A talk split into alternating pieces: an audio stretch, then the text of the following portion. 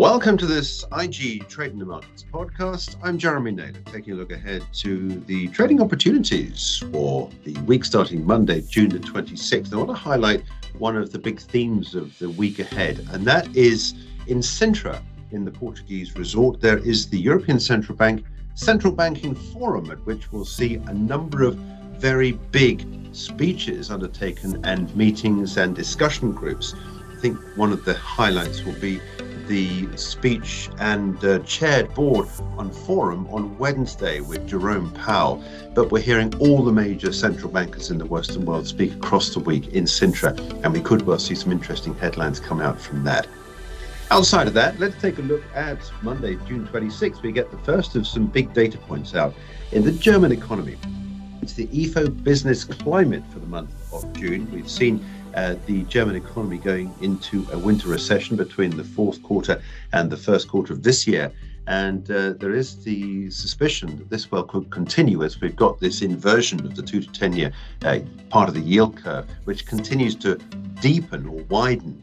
And I think that just goes to highlight the potential for a continuation of the possibility we could well see the German economy continue in its recession. And this could give a slightly negative tinge to some of the German data out this week, and that could be an opportunity to sell the German DAX. UK CBI distributed trade survey also out for June mid-morning. In terms of earnings out on Monday, we've got Carnival PLC and Carnival Corporation later on in the day on its second quarter numbers, I beg your pardon. We're looking out for that. And Associated British Foods, trading statement for the third quarter. Tuesday, June 27th, we get the Canadian Consumer Price Index out for May and US durable goods orders out at 1:30 p.m. UK time, and also the US Consumer Board Consumer Confidence number out for the month of June. We've got some numbers out at 7 o'clock in the morning here in the UK so far as corporates are concerned, but it's pretty much sort of second division. Telecom Plus full year numbers and Wise full year figures as well. Later on in the day, Walgreens Boots Alliance on its fiscal third quarter. Wednesday, we get that Jerome Powell speech, and he chairs a forum at the ECB Sintra meetings. It'd be interesting to see what comes out of that. Then we're back to German data, German GfK consumer confidence for the month of July, French consumer confidence as well for June. Insofar as earnings are concerned, General Mills fourth quarter and Micron Technology after the bell, and all session stock to watch out for on the IG platform on its fiscal third quarter figures. Thursday, June 29th starts overnight with retail sales out in the Japanese economy for the month of May and also Japan consumer confidence for June.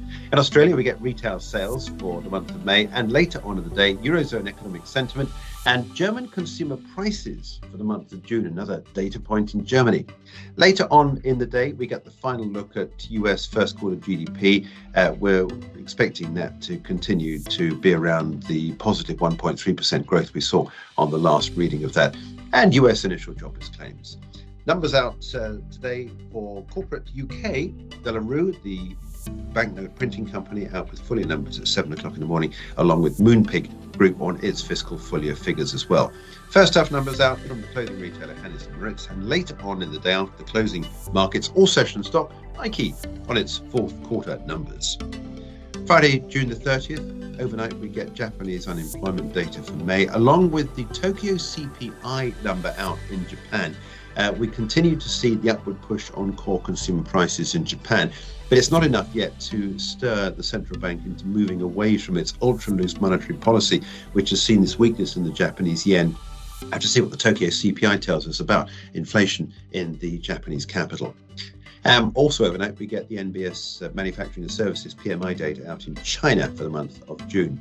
Later on in the day, it's retail sales in Germany for the month of May, and first quarter GDP numbers out for the final reading in the UK. We got that confirmation that we had just steered around recession with a 0.1% expansion the last time we were out. Have to see whether or not that actually drops back. French consumer prices for June, German unemployment, Eurozone consumer prices, and then later on in the day, inflation data out in the States, including US core PCE for May and US personal income and spending. Also, the US Chicago PMI data for June. So far as earnings are concerned, the catering company Sodexo on its third quarter figures, and later on in the morning, we get the brewing company Constellation Brands out with first quarter figures. It owns the Mexican brewery, which produces Corona, one of the most successful bottled lagers around in the world at the moment. And then rounding off Friday, US Baker Hughes oil rig count. And that's it for our week starting Monday, the 26th of June.